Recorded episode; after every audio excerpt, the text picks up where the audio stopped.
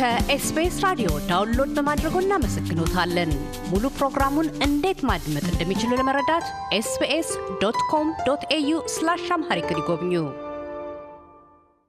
የኢትዮጵያ ሙዚቃ በረከተ መነሻ ዳራውን የሚያጣቅሰው ከአራተኛው ክፍለ ዘመን የልዩ ሙዚቃ ቃናና ዘዬ ፈጣሪው ቅዱስ ያሬድ ነው። የኪቦርድ ተጫዋቹ ዳንኤል አጥላውና የፒያኖ ተጫዋቹ ግርማ ይፍራሸዋ የሙዚቃ ክህሎት መፍለቂያም ከአዲስ አበባው ያሬድ የሙዚቃ ትምህርት ቤት ነው። ኪቦርድ ተጫዋች ዳንኤል አጥላው ከያሬድ ወደ ብሔራዊ ቲያትር መድረክ አሁን በአገር አውስትሬሊያ የተለያዩ መድረኮች የጃዝማሪ የኢትዮጵያ ሙዚቃ አጋፋሪና አስደማጭ እንዲሁም የልዩ ልዩ ፕሮጀክቶች አስተባባሪ ሆኖ ይገኛል። በዚህም ብቻ አልተወሰንም። ታላላቅ የኢትዮጵያ የሙዚቃ ሰዎችን ወደ አገር አውስትሬሊያ በየዓመቱ በማስመጣት የኢትዮጵያ ሙዚቃ በአውስትሬሊያ መድረኮች ላይ እንዲናኙ እያስደረገ ነው። በኮቪድ-19 ወረርሽኝ ሳቢያ ተቋርጦ የነበረው የኢትዮጵያውያን ሙዚቀኞች በአውስትሬሊያ መድረክ ላይ ግዘፍ መንሳት ዘንድሮ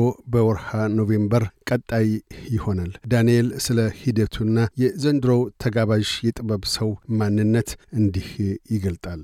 ይህን ፕሮግራም ከጀመርን ከ2011 ጀምሮ በፈረንጆች አቆጣጠር ነው የጀመርነው። የመጀመሪያው ያደረግነው ከዚህ የሙዚቃ ቡድን ይዘው ወደ ኢትዮጵያ መሄድና የአውስትራሊያ ሙዚቀኞች ለኢትዮጵያ በማስተዋወቅ ነበር የተጀመረው። በ the Lion of the Move የሚል አንድ ፕሮግራም ነበረን በ2011 እሱን አድርገን ከመጣም በኋላ ነው ይህን ፕሮጀክት እንዴት እንደምንቀጥለው ካሰብን በኋላ ከዛ ደግሞ ያሉትን አርቲስቶች በመጋበዝ እዚህ ካሉ ለ local ሙዚቀኞች ጋራ በመቀናጀት ፕሮግራም መስራት አሰብን። ለመጀመሪያ ጊዜ ማህሙድ አህመድን ነበር ያመጣነው በ Art Centre። በጣም ትልቅ ምላሽ ነበረው እና ለአውስትራሊያም audience የኛ ለእኛም community ትልቅ እንትን ስለነበረው በዛው ይሄን ነገር ማሳደግ ጀመርን። ለሁለተኛ ጊዜ አለማየሁ እሸቴን ነፍሱን ይማርና እሱን ነበር ይዘን የመጣነው። እሱም በጣም successful ነበር። ከዛ ለሶስተኛ ጊዜ መልሰን የማሐሙድና አሊ በአንድ ላይ አቀናጅተን ያመጣነው። እሱም ያው እንደምታውቁት በጣም በጣም ጥሩ ነበረ። በጣም ጥሩ response ነበረው ከ community ውም ከሁሉም አቅጣጫ።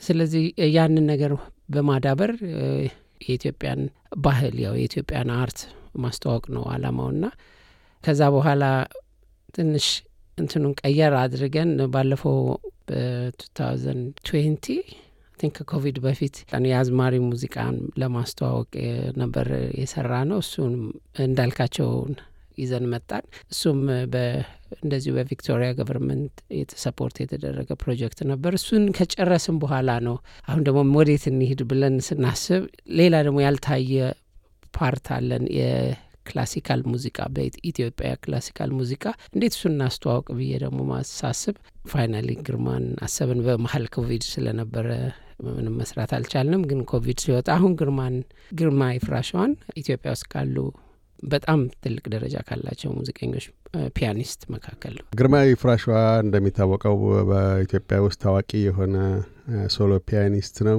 የግርማ የሙዚቃ ሕይወት እዚህ ላለው ለምዕራባውያንም ሆነ ለእኛ ማህበረሰብ አባላት ምን አይነት ካለፉት ጋር በንጽጽር ለየት ያለ የሙዚቃ ስራ ይዞ ስለሚመጣ ያ ምን ያህል አውስትራሊያውያንም ሆነ በኢትዮጵያ ማህበረሰብ ዘንድ ሊሰርጽ ይችላል? የበለጠ ለየት ያለ ልዩ ዝግጅት ነው የሚሆነው። ብዙ ሰዎች ምናልባትም ለረጅም ጊዜ የማይረሱት አይነት ዝግጅት ሊሆን ይችላል።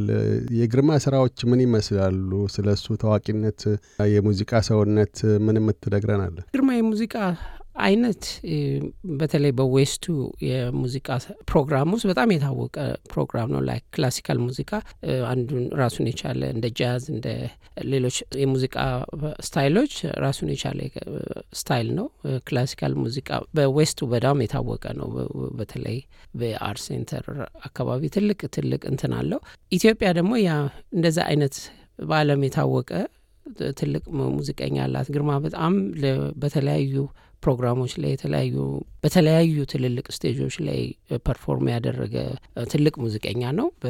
በአሜሪካን ሀገር በትልልቅ ትልልቅ እንትኖች ላይ ተጫውቷል። ኢትዮጵያም ውስጥ ትልቅ ሙዚቀኛ ነው። በያሬድ ሙዚቃ ትምህርት ቤት አስተማሪም ነበር። እኔ እንደ እድል ሆኖ እሱ ባያስተምረኝም በእኔ የትምህርት ዘመን አስተማሪ ነበር በያሬድ ሙዚቃ ትምህርት ቤት ውስጥ በጣም የታወቀ ትልቅ ሙዚቀኛ ነው እና ኢትዮጵያኖች ልንኮራበት የምንችለው አይነት ፕሮግራም ነው ያለው። እዚህ እሱ በዚህ በመምጣቱ ራሱ proud ልናደርግ የሚገባን አይነት የሙዚቃ style ነው ያለው።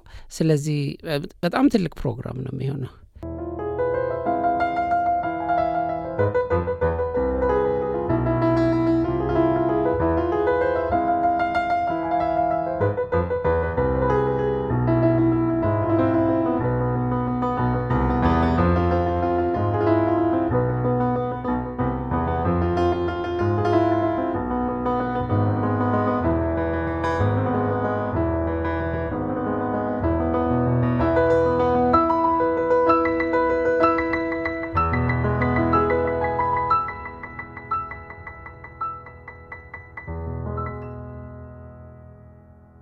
ሜልበርን ውስጥ በመጥቶ በሚታይበት ወቅት ዝግጅቶቹ የት የት ስፍራዎች ላይ ነው የሚታዩት?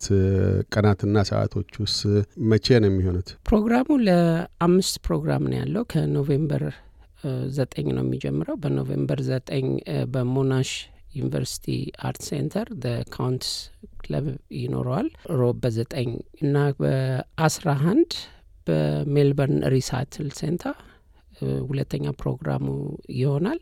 በአስራ ሁለት እና በአስራ ሶስት ደግሞ በ Footscray Community Art Centre ሌላ ሁለት ተከታታይ ፕሮግራሞች ይኖሩታል። የ Footscray ለ community ም ለእኛ ማህበረሰብ ቅርብ ስለሆነ በሁለት ፕሮግራም ነው እዛ ያዘጋጀነው። እዛ ይኖረዋል። የመጨረሻው በአስራ አራት ነው የ private ፕሮግራም ነው የሚኖረው። እሱ already እንደውም sold out ሆኗል፣ አልቋል። ግን የአስራ ሁለትና የአስራ ሶስቱ ለእኛ በ community በተለይ በጣም ቅርብ ስለሚገኝ ብዙ ሰዎች ይህን እድል እንዳያመልጣቸው እጠይቃለሁ። keyboardist ዳንኤል አጥላው The Spirit of Nile Project አስተባባሪ፣ ስለ ቃለ ምልልሱ እናመሰግናለን። አመሰግናለሁ ካሽ